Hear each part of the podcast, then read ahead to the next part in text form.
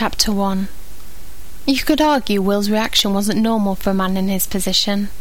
If you suspected your partner of having an affair with one of your colleagues, knowing they'd met up at your house whilst you were working away from home, what would you do? Will sat in his car eating a muffin, feverishly rubbing the remnants of icing from his unkempt moustache. Shaving hadn't been high on his list of priorities of late, the strain of the last few weeks clearly apparent on his drawn, dishevelled face.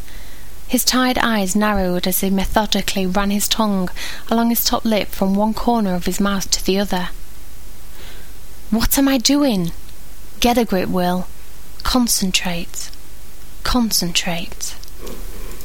Will sighed, shifting uneasily in the driver's seat of his clapped out Ford Fiesta, attempting to regain his focus. He could be excused for the overzealous demolition of the ice muffin. It was, after all, his thirty second birthday.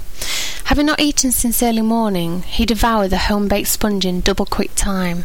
Charlotte had baked it for him. She'd even stuck a candle in.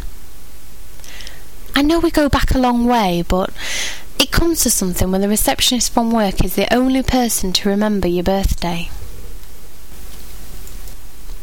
Charlotte knew of Will's current predicament. He updated her on the situation over a series of coffee breaks, and had always found her easy to talk to. There was something homely and reassuring about her, Will thought. Down to earth and level headed, she often succeeded in providing a clearer perspective on numerous troubled situations during their lengthy friendship. She had a knack of doing or saying the right thing at the right time, without accusation, without judgment. In times of trouble, Will had also always been there for Charlotte, although these occasions were much more rare. She tended to play her cards much closer to her chest.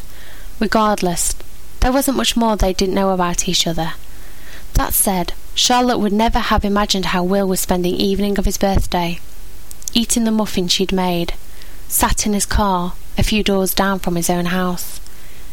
It wasn't the first time he found himself staking it out, the house he shared with his fiancée Emma